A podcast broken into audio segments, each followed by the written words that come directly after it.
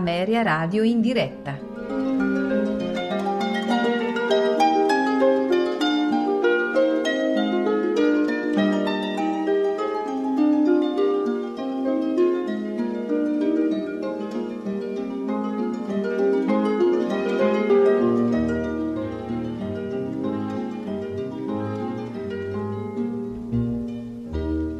Tra poco, Ameria Radio in diretta.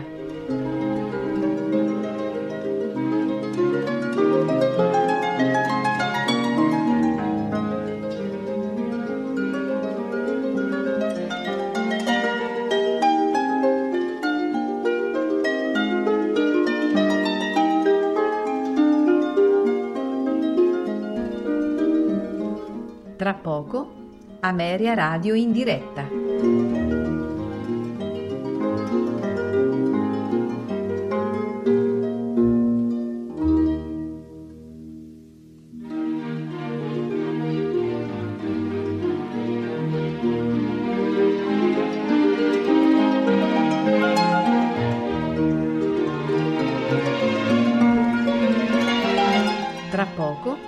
Ameria Radio in diretta.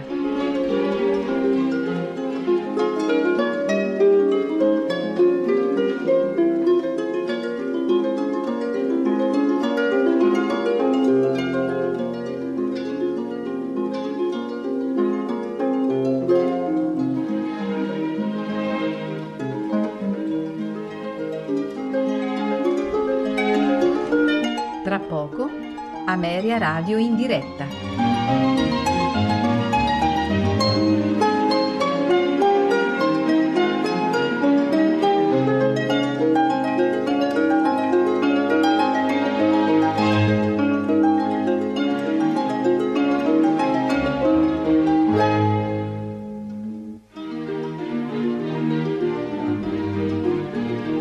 Tra poco, Ameria Radio in diretta.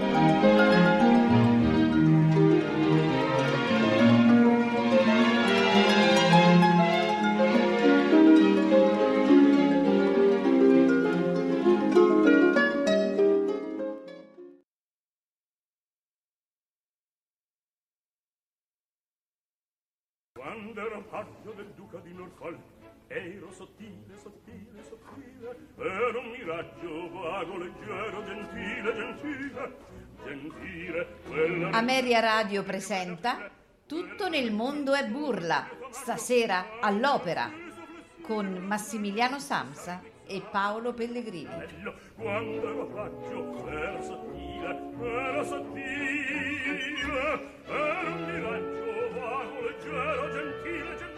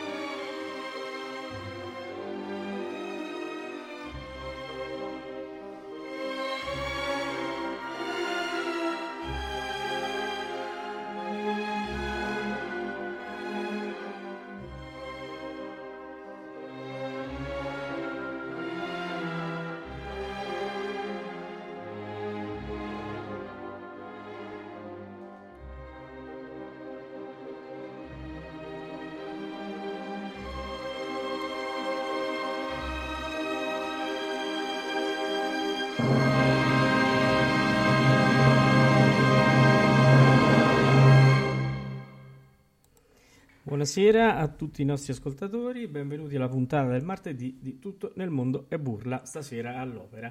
Chi vi parla è Theodore eh, Paolo Pellegrini e eh, dall'altra parte del microfono c'è anche Simon Max Massimiliano Samza. Buonasera a tutti, questa sera siamo orfani di fratello. Eh sì, ci manca Alvin che sta lavorando, poverino, a, a fare parecchio stasera, quindi ha dato oh, diciamo oh, spazio a, a noi fratellini. Eh, sì, ha dato forfè in sostanza. Chissà se poi magari si libera prima, se ci fa una chiamata Skype, noi siamo qui e lo accogliamo a braccia aperte. Caro Alvin, lavora bene, eh. mi raccomando. Allora, come eh, abbiamo detto, stasera parliamo di Attila di Giuseppe Verdi, un'opera molto bella secondo me, vero Massimiliano? Sì, una delle opere che, del Verdi giovanile, del Verdi di quei famosi circa sedici anni da lui definiti di galera, che io amo, amo di più. È la nona opera di Verdi, nona, nona opera di Verdi che si colloca esattamente mh, nel periodo, dunque la prima, la prima è stata eseguita al Teatro la Fenice di Venezia, il quarantasei. Nel sette marzo milleottocentoquarantasei, e quindi eh, Attila si colloca esattamente eh, subito dopo Alzira e prima di Macbeth. Sì. Siamo proprio nel pieno di questi, di questi anni, e io queste sono opere che veramente amo moltissimo eh, di, di Verdi, non dico più di, di quelle dell'ultimo assolutamente, perché insomma non, non si può fare una distinzione, però sicuramente Attila Eh, rappresenta una delle opere forse meglio riuscite di questo periodo mh, di Verdiano. Sì. Senti, il tuo primo incontro con Attila qual è stato? Il primo incontro con Attila è stato non, non, tar- non prestissimo, diciamo che la prima versione di Attila che ho ascoltato è stata quella del prim- fine anni ottanta, primi novanta della Scala, con eh, Riccardo Muti che dirigeva Samuel Ramey. Eh, poi c'era Ezio Zancanaro, Zancanaro eh, c'era la Studer e sì. eh, Neil Shikov mi sembra che fosse, se non vado errato, eh, ten, tenore, sì, sì, sì, ecco, non vorrei dire una bestialità e, mh, sì, insomma mh, non mi ci sono avvicinato prestissimo, comunque è un'opera che però ho amato subito. Poi in teatro l'ho vista lì altre volte, l'ultima volta che l'ho vista al Filarmonico a Verona, eh, una bella edizione, non mi ricordo chi cantasse, però potrei risalire. Invece la mia prima, il mio primo incontro con Attila è avvenuto intorno all'ottantuno ottantadue, quando il trio, diciamo, lescano della lirica, io, mio padre e mio cugino, andavamo all'Opera di Roma a vedere le opere la domenica dopo pranzo, quando c'era il mattinè delle ore diciotto, per poi correre alla stazione alle venti e trentuno per prendere il treno che ci riconduceva a Terni. E eh, fu un, un, veramente una, una, una, una folgorazione. Tutti e tre uscimmo dal teatro del, dell'opera che cantavamo già la sinfonia. E era un'edizione con eh, Giuselev, Manu Guerra e Todisco. Nunzio Todisco, eh, e, e dirigeva il grande Gianandrea Gavazzeni.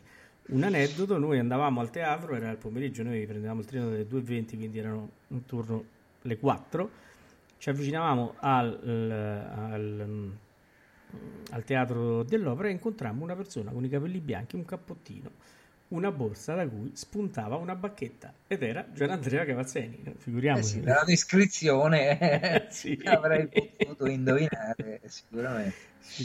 E tutti e tre bene, rimanemmo sì, veramente abbiamo, colpiti. Abbiamo detto che è stata rappresentata per la prima volta il diciassette marzo del milleottocentoquarantasei al Teatro La Fenice, è tratta, come tutte le opere sono tratte, da un eh, romanzo, da un lavoro teatrale di, eh, precedente, ovviamente. Questo è tratto da Attila König der Hunnen di eh, Zacharias Werner, un drammaturgo eh, tedesco, poeta e drammaturgo tedesco, che diciamo che è vissuto verso la, da, verso la fine del Settecento fino alla circa la metà del, dell'Ottocento. Sì. Quindi Verdi eh, si, tra virgolette, innamora subito di questo soggetto, eh, rimase molto affascinato, soprattutto per i eh, protagonisti principali, in particolar modo di Attila, di Ezio ed Odabella. L'ambientazione è, è, come, è quella tipica del romanzo storico, no? Che andava di moda in quel periodo su tutti. Se andiamo a vedere in letteratura I Promessi Sposi di Alessandro Manzoni, che cosa vuol dire romanzo storico? Che c'è un'ambientazione, ci sono dei personaggi eh, storici riconducibili, cioè, che esistono nella storia, nella fattispecie Attila, eh, dove però intorno si crea, come accade, come poc'anzi ho detto, per I Promessi Sposi e per altri, altri romanzi storici del periodo dell'Ottocento, perché l'Ottocento era piuttosto ricco di questo, diciamo, erano abbastanza interessati al romanzo storico e gli scrittori eh, si creano delle, um, delle storie, no? Delle storie che poi siano realmente, ma la stessa cosa accade in Nabucco, no? Sì. Non so, i Lombardi della Prima Crociata poi si incastrano all'interno delle storie più o meno, più o meno eh, vere, ecco, insomma, questo è. Questo è Quindi certo. Personaggi storici abbiamo Attila, abbiamo Flavio Ezio, che era un generale romano, colui che poi eh, sconfisse Attila nella battaglia dei campi Catalanici. E poi abbiamo eh, citato l'imperatore d'Occidente, che era eh, Valentina, Valentiniano terzo, mentre eh, l'imperatore eh, d'Oriente, lo sentiremo poi nel duetto tra Ezio e, ed Attila, c'è cioè, eh, l'imperatore Marciano, Marciano, Flavius Marcianus. Sì. Ehm, diciamo che eh, prima di cominciare con eh, la, il primo ascolto, eh, Verdi ebbe eh, i suoi bei problemi con il librettista, perché eh, il caro Solera, praticamente per debiti di gioco, fuggì a Barcellona e lo mollò prima di finire l'opera.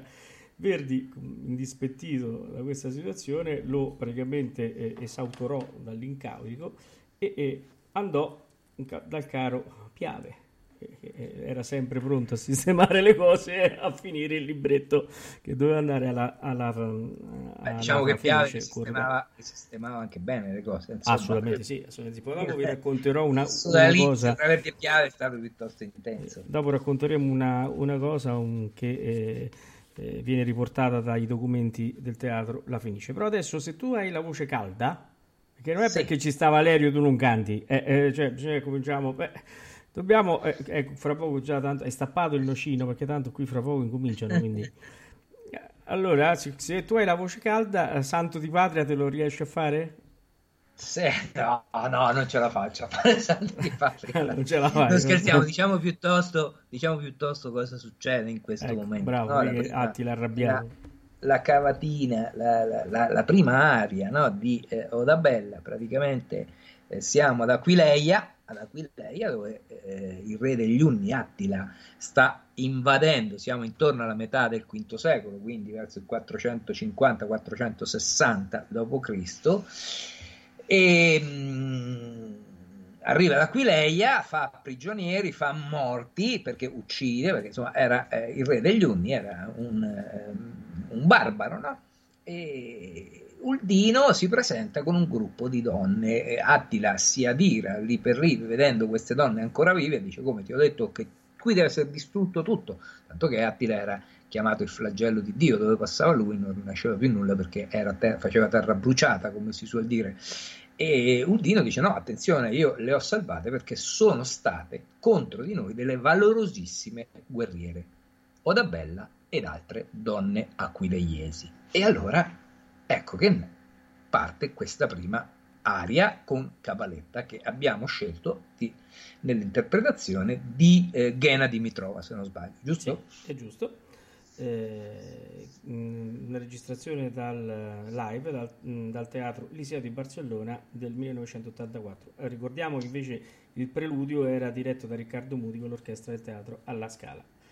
Andiamo con Santo di Patria di Ghena Dimitrova. Oh,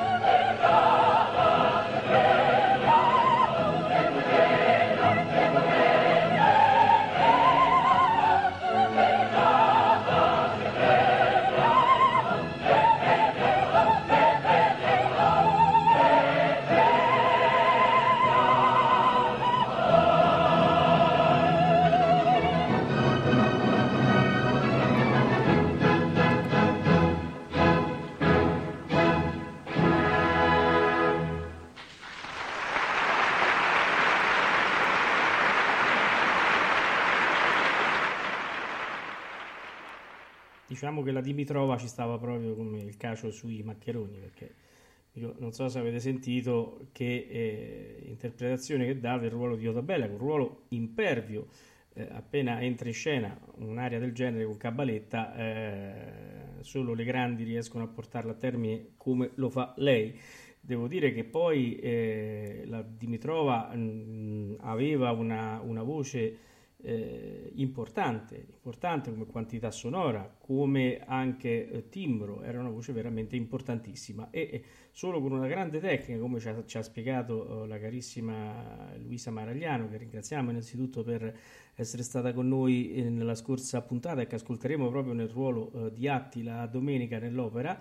Eh, eh, ha, ha detto che questo è un ruolo che se tu non hai la tecnica a posto, non hai eh, quello che si dice l'armonica giusta, perché lei proprio ha ribadito che senza l'armonica giusta, eh, quindi la risonanza giusta che ti permette di faticare meno del dovuto, quest'area, eh, quest'opera eh, eh, ti fa cascare dentro a parecchi tranelli. E la Dimitrova invece ne esce eh, in maniera eh, eccezionale, come del resto devo dire che l'ha accennato prima mh, Massimiliano anche nell'edizione mh, che gira su YouTube, potete vederla tutti quanti, che è quella con Ramey, no? Diretta da Muti e con la Studer. Anche la Studer, devo dire, con cui ho, can- ho avuto il piacere di cantare, non credevo che riuscisse a reggere un ruolo così impervio. In effetti invece, pur essendo negli anni novanta, proprio ci ho cantato nel novantuno novantadue, eh, eh, devo dire in grande forma, in grande spolvero, con una tecnica invidiabile anche nei colori, devo dire. Eh, andatela a sentire se avete occasione, perché è veramente eh, un, un personaggio da uh, sentire, cantata anche da Cheryl Studer, anche se in questo momento non possiamo dire che la Dimitrova è, è veramente sta una spanna sopra. Massimiliano, che dici tu? Sì, sì, concordo, la Dimitrova è stata una grandissima cantante, per questi ruoli è stata straordinaria, una voce possente, imponente, direi, eh, con, eh, senza, senza togliere nulla a quella, alla coloratura di, di queste arie, soprattutto alla cabaletta, che sono estremamente mh, complicate. Ecco, lei riusciva a passare tranquillamente dal repertorio di questo Primo Verdi a, a interpretare, fatto per tantissime, tantissimi anni e quindi tantissime recite al Turandotti in arena, ecco, insomma, come faceva la Ida, cioè un, un soprano veramente di uno spessore vocale, direi assolutamente grandioso, assolutamente sì, grandioso, con una voce di rara bellezza. E, e devo dire che questo discorso che stai facendo tu adesso e che mi trovo pienamente d'accordo, Eh, lo riproporremo, eh, almeno per quanto mi riguarda, eh, venerdì prossimo, perché venerdì prossimo, ve lo annuncio già a, a tutti quanti, avremo il piacere di ricordare Mirella Freni. Mirella Freni, avremo oh, degli ospiti molto importanti, e poi l'avete già visto dal palinsesto chi lo ha ricevuto, oppure lo potete vedere sul nostro sito w w w punto ameria radio punto com. Avremo delle grandi sorprese anche eh, sull'ascoltare alcune eh, arie di Mirella Freni, che veramente lo sto scoprendo in questi giorni nel preparare la, la trasmissione. Quindi, bene, comunque Massimiliano, andiamo avanti. So, Otabella si prende la spada di Attila. Poi...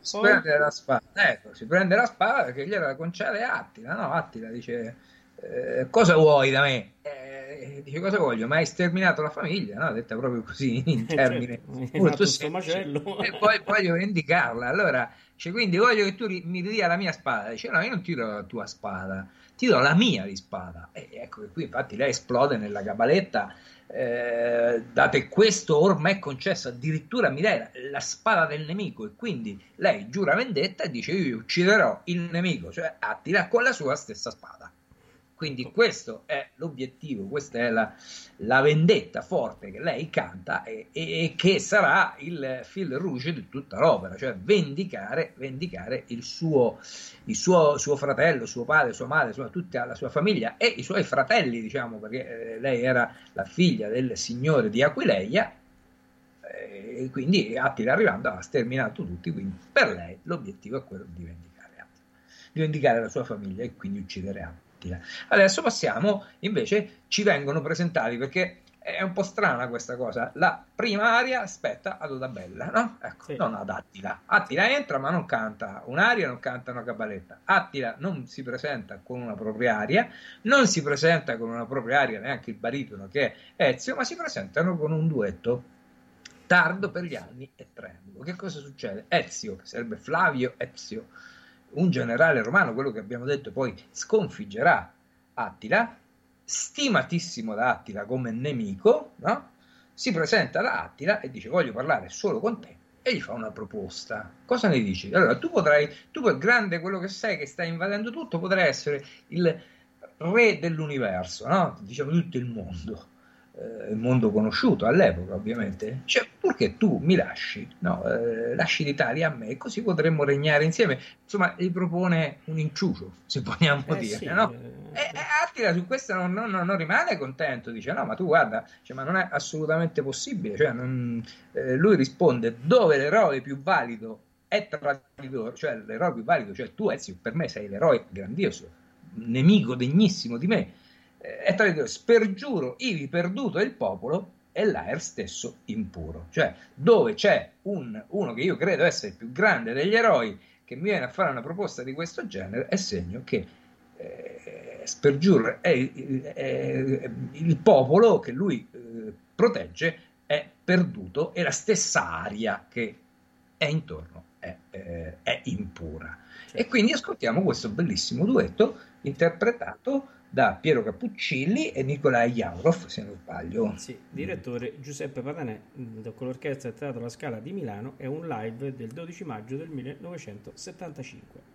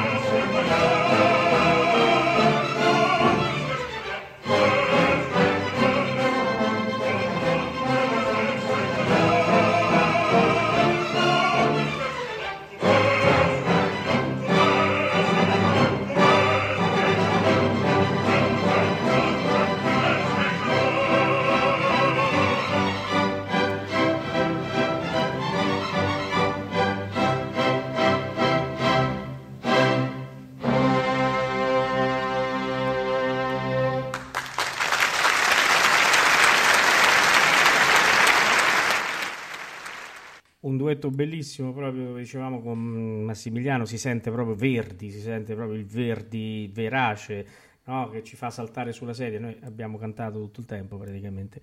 Sì, eh... sì, sì. Il Verdi, il Verdi della Giovanna d'Arco, il Verdi ah, del sì, Nabucco, della Battaglia di Legnano. Lombardo, bravo. È un'opera, è un'opera che vorrei portare a, all'ascolto dei nostri ascoltatori. Lo faremo. Di parole. Lo faremo perché è bellissimo, Macbeth, Roberto. Ecco. Macbeth, questo, certo. Questo Macbeth, è il Verdi. Poi... Però questo è quel Verdi, è quel Verdi eh, degli anni di galera, che sì, sinceramente sì. ha questa caratteristica, quando viene fuori quella cantabilità con quei violini che raddoppiano il canto, eh, esatto. quel ritmo che tanti ritengono questo zoom papà, e poi non è vero perché non, non è sempre questo zoom papà. Quello è il Verdi del Risorgimento, è il Verdi eh, che cantava il popolo italiano in quel momento, che si sentiva oppresso dall'oppressore austriaco, ed ecco che anche qui Attila è l'oppressore degli aquileiesi, e di conseguenza di fondo c'è sempre questa, questo, questa tematica, no? in, questo, in questo periodo. Ecco, siamo... Sai che ti dico, Massimiliano? Dimmi. Viva il Zumpappà! Oh! Ma viva il zumpapà, certamente, certamente, perché eh, poi non è un zumpapà, è un ritmo, è un ritmo che ha caratterizzato, che poi se andiamo a prendere le fate, per esempio, di Wagner, eh, che tutti questi puristi wagneriani, no, che eh, ti vengono fuori degli zumpapà pure eh, Vabbè, che del, i maestri cantori Wagner, ne vogliamo no? parlare? I maestri cantori, eh, eh, anche lo stesso Vascello Fantasma, non dico c'è proprio il zumpapà, eh. ma c'ha delle caratteristiche da opera ottocentesca piena. Eh, tecnicamente parlando, eh, Massimiliano, eh, diciamo ai nostri ascoltatori che parlavamo anche no, dei cantanti che eh, fac- eh, diciamo, interpretavano questo duetto, no? Mentre un Cappuccilli pienamente nel ruolo, devo dire io amo tantissimo Chiaroff, perché... però in questo caso l'eleganza della sua voce stona un po' sulla, eh, come si dice, sulla ruvidità del personaggio di Attila, no Massimiliano, che dici? Sì, sì, concordo, concordo. Come dicevamo, anche Siepi non, non è per questo ruolo troppo eleganti. Attila è un barbaro, Attila è un, un invasore, Attila è un uomo violento, cioè, sì, sì. cioè colui che arriva e stermina, e, e, e, è il, eh, com, come il detto vuole, appunto, è, è colui che lascia terra bruciata intorno a sé, no? E quindi non può essere... visto, ascoltato, cioè ascoltato, tutto si può fare, però preferisco un basso più eh, energico, più rude. Ecco. Sì, più rude, certo, assolutamente sì. Oh, adesso però sta per arrivare un certo tipo che si chiama Foresto. Allora, volevo dare una, uh, un aneddoto su questo Foresto che eh, ho, ho trovato nei documenti del Teatro La Fenice di Venezia. Beh. Ovvero sia che... Eh, ehm, nella cabaletta no, di Foresto cioè, eh, dice qua risorta felice novella, eh, no? Qua risorta felice novella, tu dovresti andare avanti, però vabbè, no, non ci siamo, se c'era Valerio ti avrebbe bacchettato. Non sono in voce questa sera. Oggi sei giù di voce. E, e, si dice, si, si, si pensa che, eh, Francesco, che eh, Maria Piave, sì, Francesco Maria Piave, che è subentrato, come avevo detto, a, a Temistocle Solera, eh, essendo di Murano, ha fatto sì che eh, ha aggiunto, secondo eh, questo scritto che fa parte del, della documentazione del Teatro La Fenice, scritto da Michele Girardi, giusto eh, eh, citare la fonte, eh, eh, amo pensare che eh, Maria Piave abbia inserito eh, questo qua risorta finisce novella, eh, che chiaramente è un riferimento al Teatro La Fenice, per cui l'opera era uh, diciamo stata commissionata, e, e Foresto, il nome Foresto fosse stato messo perché per i veneziani Foresto è forestiero, quindi si, si pensa che il muranese, perché Francesco Maria Piave era di Murano, eh, ha inserito queste due eh, citazioni, no, per celebrare il teatro e la città lagunare. Questa è una curiosità che... che esce fuori dal Teatro La Fenice stessa. Con la risorta Fenice novella riviverai più superba, più bella della terra dell'onde stupore. Ancora un bel coro di sottofondo che attacca. Certo. Ah, bello, bello, bello. Sentiamola, da vai di, allora spiega un po' il momento. Beh, qui il momento a questo punto, come eh, prassi eh, dell'opera dell'Ottocento italiana, no? I numeri, eh, abbiamo la pres- ci viene presentato il tenore, no? Che è Foresto, che è eh, praticamente il, qui viene, il coro lo chiama Tu Duce, no? di, di, di Aquileia, l'ancora di salvezza dopo l'invasione barbarica di Attila, e lui che piange la sua amata Odabella. Eh, cioè, ma Odabella è stata rapita da, eh, da Attila, e quindi ecco, lui canta questa aria con cabaletta, ovviamente, e Tempo di mezzo, dove ascoltiamo il coro, eh, appunto, ella in poter, ella in poter del barbaro, fra le sue schiave avvinta, ahi che men crudo all'anima, fora il saperti estinta. Ehm, bellissima questa, e abbiamo scelto l'interpretazione di Un, un cantante purtroppo scomparso troppo presto, eh, Veriano Luchetti, che secondo noi in questo repertorio è, è veramente ai massimi eh, livelli. Sì, assolutamente sì. Ed è nell'edizione diretta da Nello Santi all'Arena di Verona nel millenovecentottantacinque. Ascoltiamo Veriano Luchetti.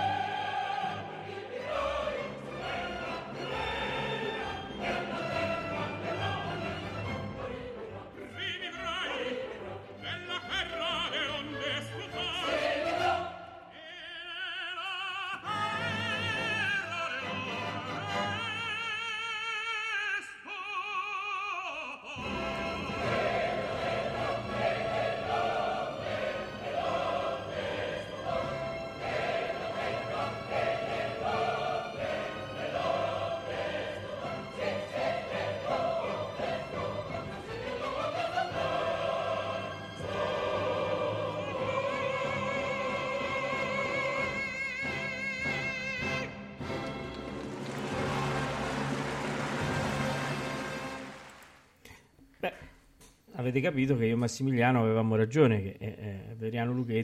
Sì, io devo dire che in questo repertorio Verdiano lo ascoltai proprio in arena.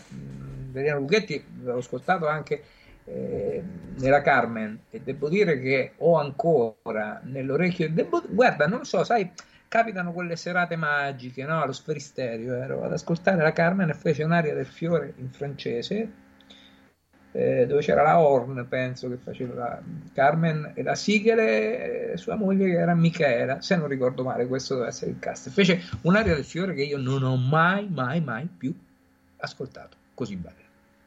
Poi la ascoltai in questo repertorio, come dicevo prima, a, proprio in arena nei Lombardi della Prima Crociata, eh, dove c'è la, la, la famosa aria e, e la cabaletta, che è molto simile come impostazione a quella che abbiamo ascoltato ora. Devo dire, lì con Katia Ricciarelli, ehm, eh, no, non mi ricordo chi fosse il, il, il, il basso, eh, vabbè, insomma, parliamo della metà degli anni Ottanta. Fece un'interpretazione anche lì straordinaria, la mia Letizia in fondo, in Fondere, sì, sì, fondere, si infondere. Vorrei, possiamo cominciare. Eh? E lì fece veramente, fece veramente una cosa straordinaria. Ecco perché esatto. Veriano Luchetti, secondo me, è stato uno dei tenori eh, con un timbro di voce, perlomeno personalmente, bellissimo, forse non estremamente eh, valorizzato quanto altri, quanto, quanto altri sì, tenori sì. Eh, del suo tempo. Dirò una diciamo che... ma mi perdoneranno i nostri ascoltatori, lo preferisco a Bergonzi in questo ruolo.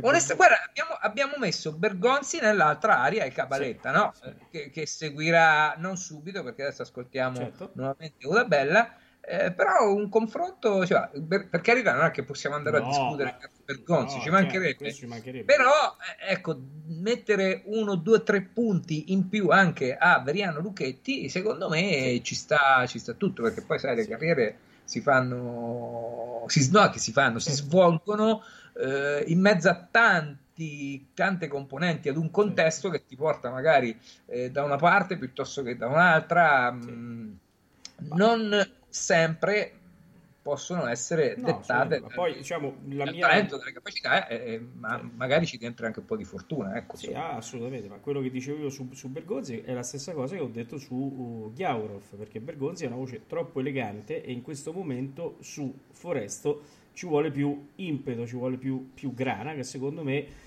eh, quindi meno fioretto eh, ma più uh, potenza, che secondo me era proprio il campo di Veriano Luchetti, insomma, no? Con questa bella voce certo. rotonda, con questo bello squillo, ma con eh, proprio il timbro e le, e le caratteristiche di, eh, di un tenore verdiano alla prima maniera, ecco. Luchetti era sicuramente un tenore eh, areniano, sì, assolutamente, la voce, sì. la voce correva correva moltissimo. Va bene, adesso andiamo avanti. Ecco, dobbiamo dire che quest'opera è non in quattro atti, ma in un prologo e tre atti. sì. eh, finito in questo momento con l'aria, la cabaletta di eh, Foresto, eh, termina il primo atto, eh, scusate, il, il prologo entriamo nel primo atto.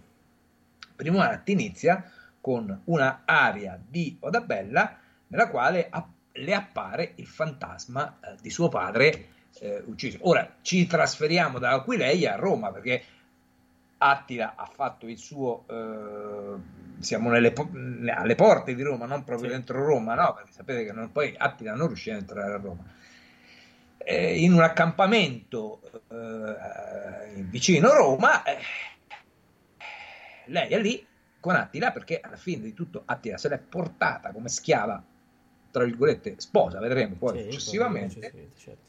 diciamo fa parte del gruppo delle sue donne, e quindi lei è lì eh, che sta inveendo, e eh, le appare suo padre e canta anche lei questa bellissima aria. E l'abbiamo fatta cantare a, a un, al miso di una nostra ascoltatrice assidua, vero? Eh sì, sì, sì, bello.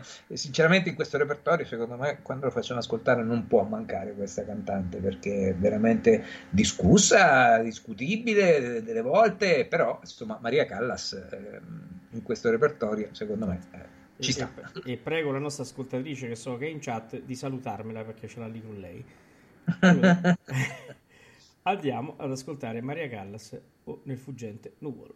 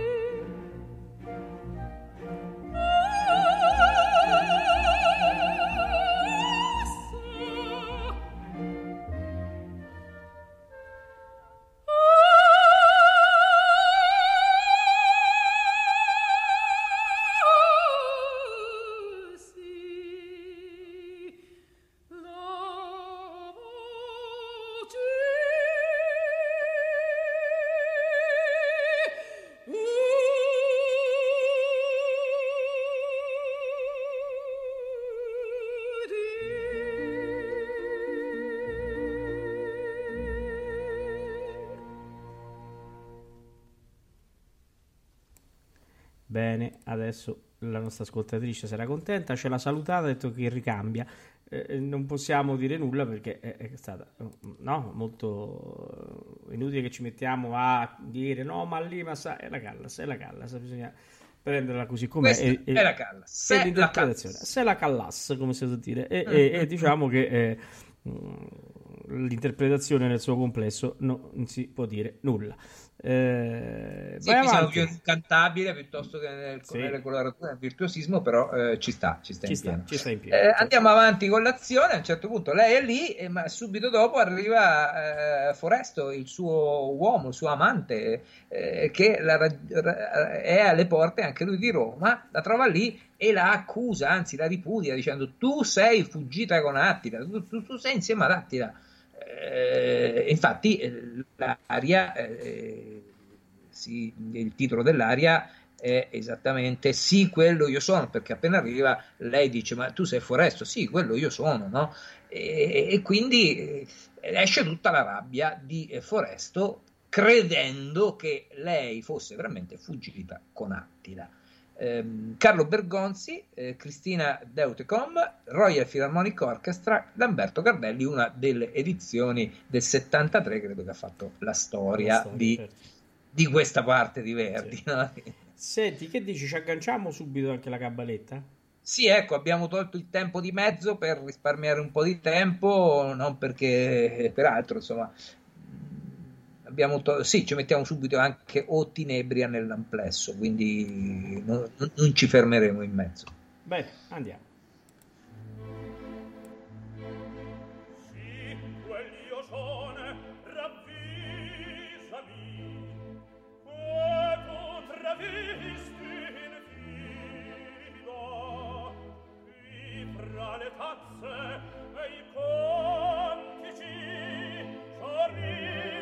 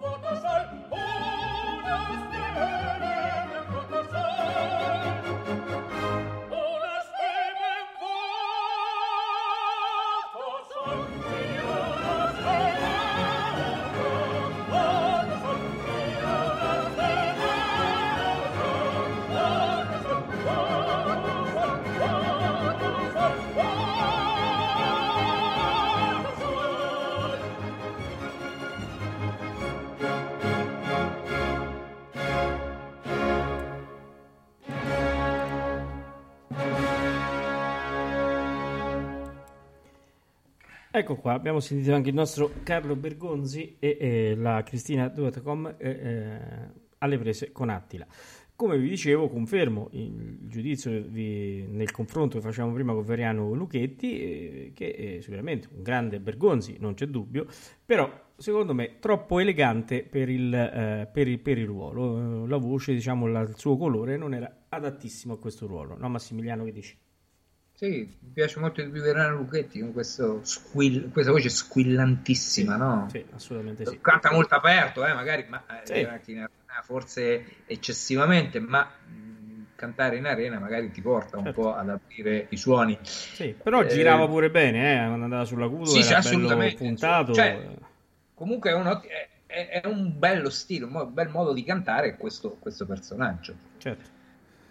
Allora, bene. Andiamo avanti, eh, siamo nel momento topico, no? Sì, sì, perché siamo sempre lì, siamo alle porte di Roma, adesso ci spostiamo. Eh, Odabella ritrova il suo amato eh, Foresto e lo rincuora dicendo: ma stai tranquillo, io non sono qua perché sto seguendo Attila, io lo sto seguendo, sto con lui perché lo voglio uccidere. E racconta eh, il fatto che abbiamo, l'antefatto che ci è stato spiegato eh, nel dettaglio, nel prologo, no? Quindi Foresto dice: ah, bene, ok, allora ci sto anche io ad uccidere Attila dopo quello che ha fatto alla nostra gente. Eh, quindi ci spostiamo nella tenda di Attila, dove Attila si sveglia da un sogno profondo ma allo stesso tempo inquieto e racconta ad Uldino, il suo fedele e, e soldato, eh, che ha fatto un sogno, cioè lui vicino a Roma arriva, eh, ha sognato un vecchio che gli impone di non avvicinarsi, di non avvicinarsi alla città eterna. Eh, poi vedrà, vedremo nel corso della storia che questo vecchio che lui sogna altro non è che Papa Leone I, ok? Quindi adesso andiamo ad ascoltare il, dal recitativo Uldin Uldin e poi l'aria Mentre gonfiarsi eh, l'anima, con Samuel Ramey e Adrian Martin con l'Orchestra Filarmonica Philharmonic Orchestra, diretti da Donato Renzetti. Ascoltiamo Ramey.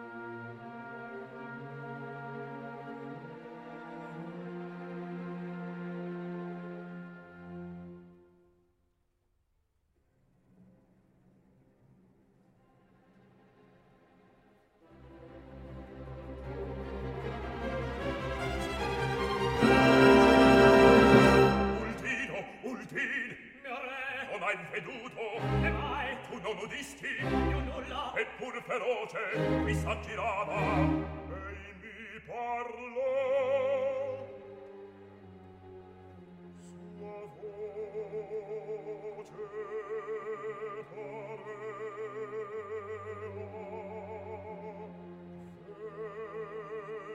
vento in caverna.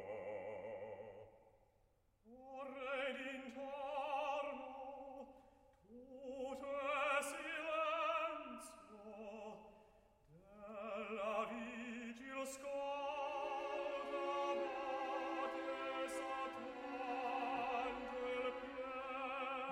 Mio fido ascolta.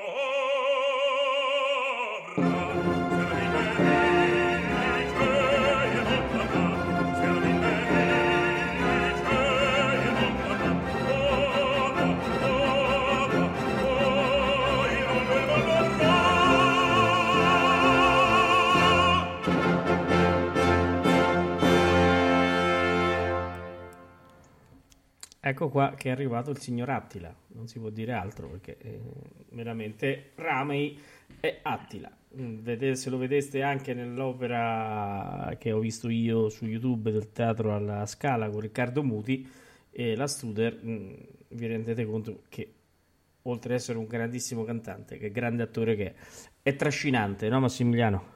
Sì, sì, questo è Attila, questo eh. è assolutamente Attila, questa voce possente, aggressiva direi, no? Proprio eh, ruggente, sì. È il guerriero, è sì. il guerriero eh, senza scrupoli, no? Eh, è il difensore. Allora e... io, se sei d'accordo, volevo proporre un attimo un mini quiz ai nostri radioascoltatori, soprattutto quelli che sono in chat in questo momento, che possono rispondere in trenta, in, rispondere in trenta secondi. Dentro al, a, al sogno, no? eh, di Attila c'è cioè il pezzo dove lui eh, eh, ripropone le parole del Papa. A che cosa vi fa pensare? A quale altra opera? Allora, mentre ci pensate, Massimiliano, andiamo avanti. Certo, andiamo avanti. A questo punto c'è Ezio, sentiamo un'aria di, di Ezio, eh, dagli Immortali Vertici, Valentiniano, il, l'imperatore Valentiniano terzo, eh, fa una tregua con gli Unni, eh, Ezio, da buon generale, buon guerriero, si, eh, si altera, ecco, per così dire, e quindi canta questa quest'area che ascolteremo eh, da eh, Giorgio Zancanaro eh, nella edizione della Scala con, eh, con Riccardo Muti, appunto quella che citavo all'inizio. Quindi Beh, Giorgio pri- Zancanaro. Prima di andare a, Gio- a Giorgio Zancanaro i trenta secondi sono passati.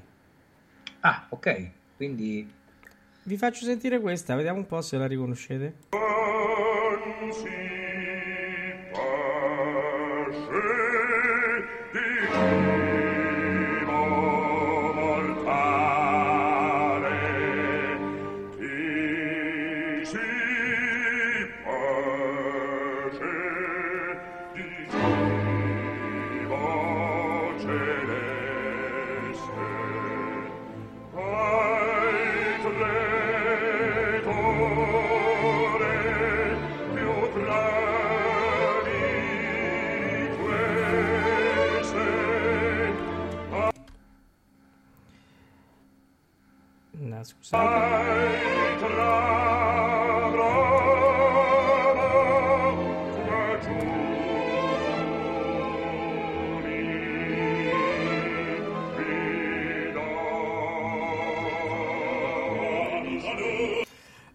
Chiaro che eh, eh, l'orchestrazione è diversa, ma l'imposta, cioè le note, proprio il clima che esce fuori, io quando l'ho sentito dico, ma no, non è possibile, dico, questo è, è Don Giovanni. In effetti, beh, sai, insomma, eh, ci può stare, ci può stare questo.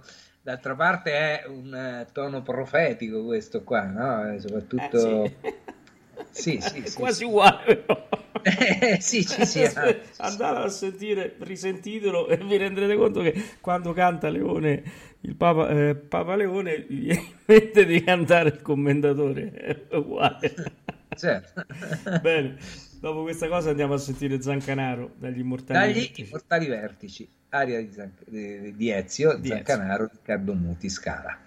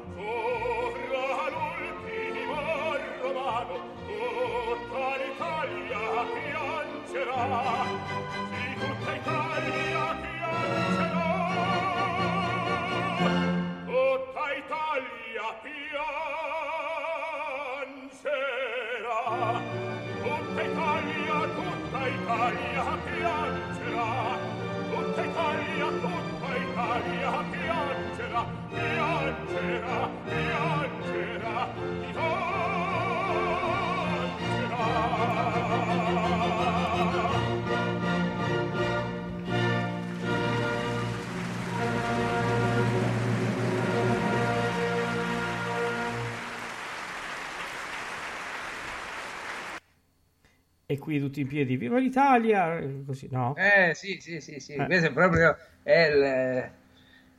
siamo nel risorgimento, siamo eh, sì. agli inizi, no? Ancora non, non sono scoppiati i moti del quarantotto, perché qui siamo eh, nel quarantasei, quarantasei, quindi mancano circa due anni all'esplosione forte del, de, dei moti risorgimentali. Di ma piuttosto ma per... eh, di viva l'Italia, no, per...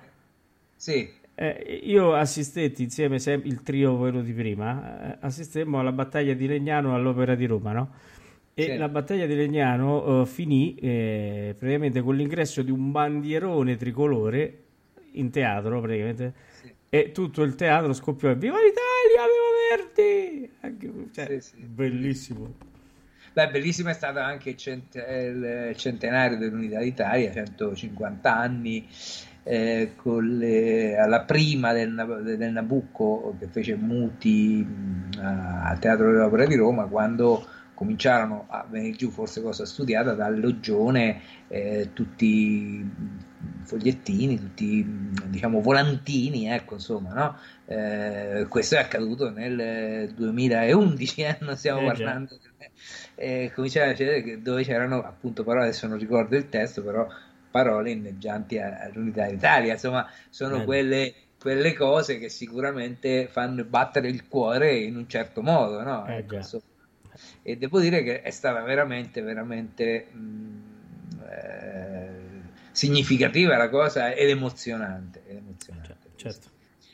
Va bene, allora qui succede, è successo anche che è arrivato Foresto e ha informato Ezio, che poi si è infervorato nella cabaletta, che è, è in procinto, eh, se, cioè ci sono delle persone, quindi Foresto, la Bella, eh, che sono intenzionate ad uccidere Attila, e chiede a, ad Ezio, Foresto chiede ad Ezio se vuole unirsi a loro, e Ezio fa sì sicuramente, sapendo il rischio che corre, perché se poi Eh, il regicidio, diciamo così, dovesse fallire, eh, c'è la morte per tutti quanti, perché Attila ovviamente non, non scherzava.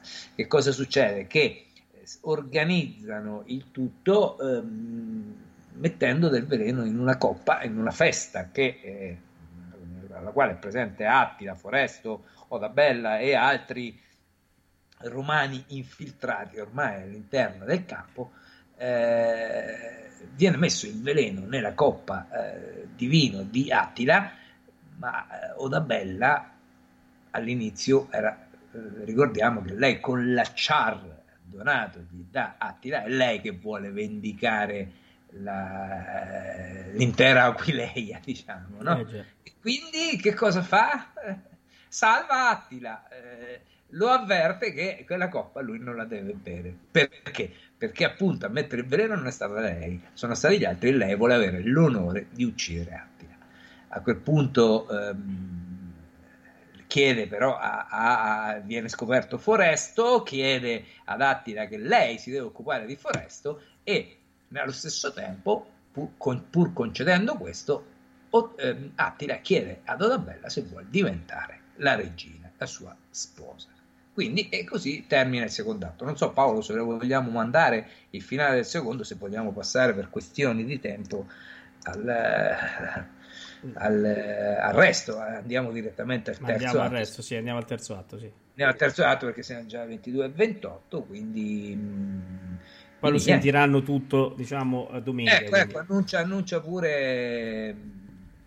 Annuncia sì. pure domenica eh, l'Attila che ascolteremo domenica, eh, in onore anche dei novanta anni di Luisa Maragliano, che li compierà il ventiquattro, ma noi per eh, esigenze di palinsesto manderemo il suo Attila, eh, quello del San Carlo di Napoli, eh, nella puntata dell'opera di domenica sera, con la presentazione chiaramente di Chipman, e quindi eh, vi sentirete tutto Attila praticamente domenica sera, quindi andiamo pure avanti. Sì, quindi ecco, siamo nel terzo atto, ascoltiamo ora Foresto che canta eh, l'aria Che non avrebbe il misero, eh, praticamente è deluso dal comportamento di Odabella, di, sì, di Odabella, perché non ha compreso il motivo per il quale ha, ha, fatto, ha fatto ciò, quindi ha salvato Attila, eh, pur lei comunque chiedendo la grazia a Foresto, che era stato accusato come colpevole appunto del tentato regicidio, e quindi lui canta eh, questa quest'aria, ma viene a sapere anche eh, da, da Uldino, che prima eh, erroneamente ho detto essere un soldato fedele di Attila, assolutamente no, era un, uno schiavo, uno schiavo bretone di, di, di Attila. Quindi Foresto viene a sapere da Uldino che i romani sono già nel campo degli Unni, diciamo eh, in segreto, no? E che sono pronti ad uccidere questa volta Attila veramente. Arriva anche, arriverà poi successivamente anche Ezio, poi Odabella eh, che scappa appunto dal suo eh, da, da, dal letto nuziale, eh, e poi vediamo quando andrà a finire. Intanto ci ascoltiamo quest'aria Che non avrebbe il misero, e poi ci salutiamo e, e andiamo con l'ultimo ascolto. Chiaramente è Carlo Bergonzi, Eh, con la Royal Philharmonic Orchestra, direttore Lamberto Gardelli.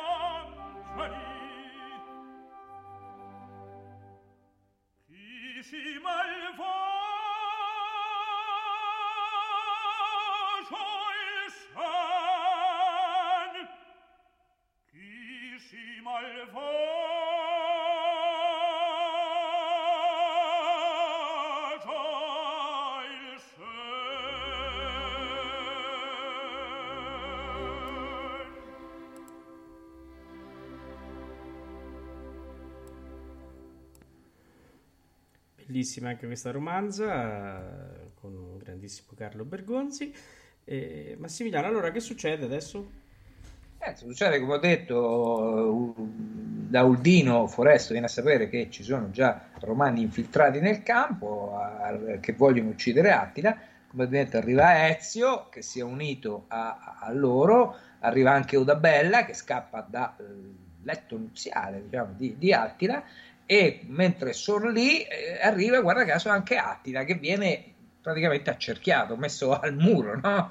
E, eh, arriva lì perché si sta cercando Odabella, che fine ha fatto la mia sposa.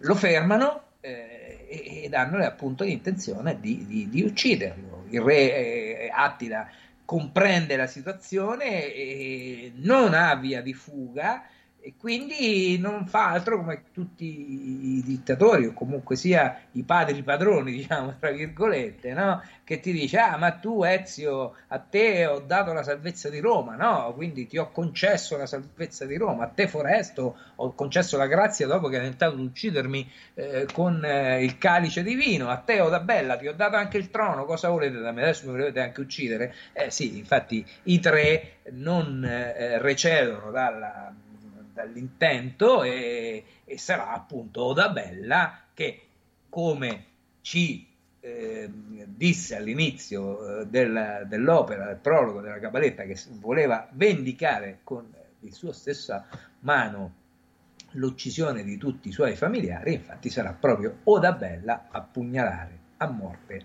Attila, mentre i, tutti gli altri romani entrano nel campo degli Unni e, e, e, e li sterminano. Quindi diciamo è, è, è la fine di Attila e, e dell'impero degli, degli Unni, dell'impero, insomma sì, del, del regno degli Unni, ecco. Certo. Bene, detto questo, eh, a noi non resta che salutarvi e ringraziarvi di essere stati con noi e darvi appuntamento, come abbiamo detto prima, a venerdì con la puntata eh, ricordo di Mirella Freni con ospiti importantissimi.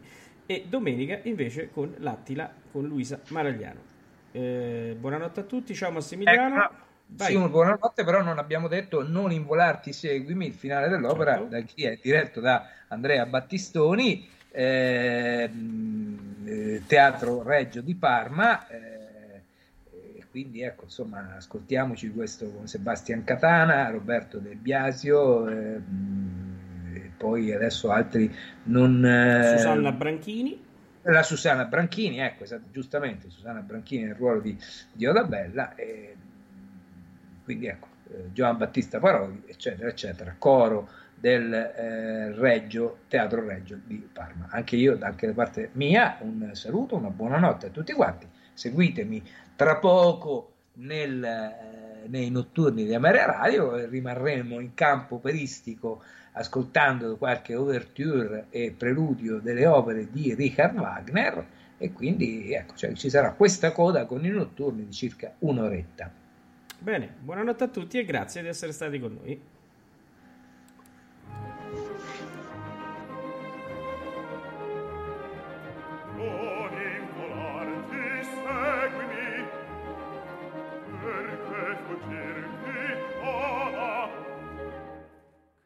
Veggio qui perfidi veniste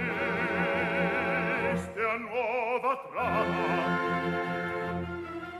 veniste a nuova trama, perfidi turrea donna. Schiavor mia sposa, tu fellon, cui la vita ho donata, tu romano, per Roma salvata, congiurate tuttor contro me, scellerati su voi sanguinosa piomberà, piomberà la vendetta.